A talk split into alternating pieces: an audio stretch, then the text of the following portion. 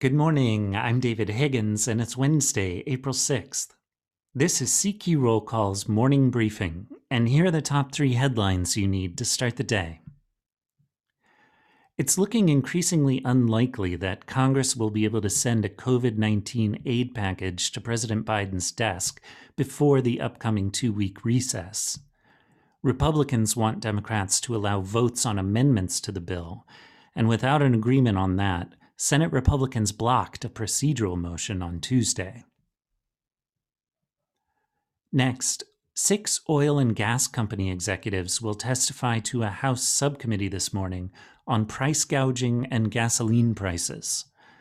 The issue has drawn special attention from lawmakers since Russia's invasion of Ukraine. And finally, Legislation is moving through Congress that would cap insulin copays for some insured patients.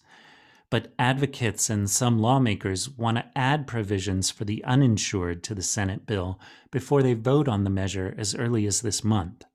Supporters say legislation is needed to bring down the price of insulin. Check CQ.com throughout the day for developing policy news. And for all of us in the CQ Roll Call newsroom, I'm David Higgins. Thanks for listening.